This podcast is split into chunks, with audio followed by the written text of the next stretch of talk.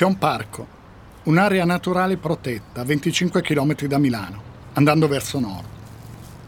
Qui, a metà degli anni 70 del secolo scorso, accadde qualcosa. E questa è la storia che racconta il Bosco delle Querce. È la storia che si legge sui pannelli che si incontrano lungo quello che nel parco si chiama Percorso della Memoria.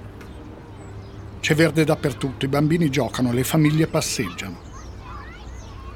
Ci sono due colline, una nel comune di Meda, l'altra nel comune di Seviso. Sopra le colline ci sono le querce. Sotto c'è il mondo di sotto. È un mondo difficile da immaginare.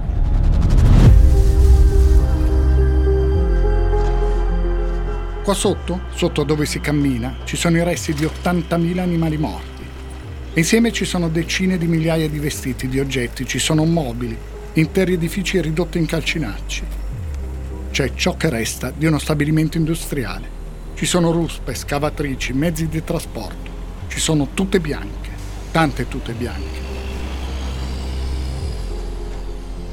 Se si potesse entrare dall'apertura, da dove entrarono i camion, carichi di ciò che doveva essere sepolto, reso inoffensivo, si scoprirebbero decine di migliaia di ricordi.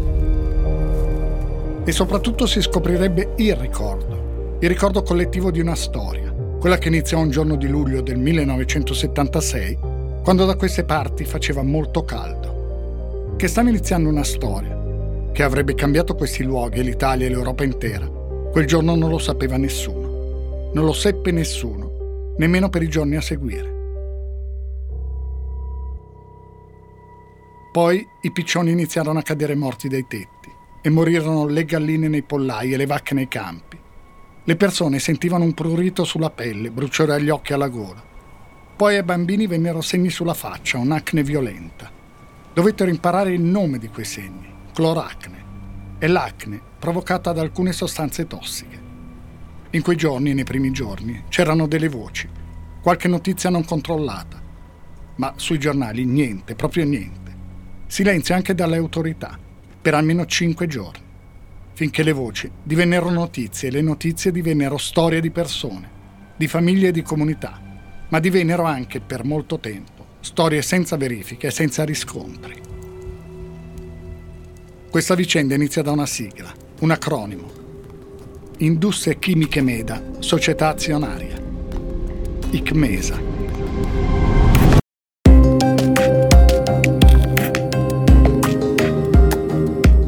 10 luglio 1976 è il giorno del disastro di Seveso. Non ci furono scoppi, vetri infranti, sangue e urla, solo un sibilo. Erano le 12.37. Poi il vento fece il resto.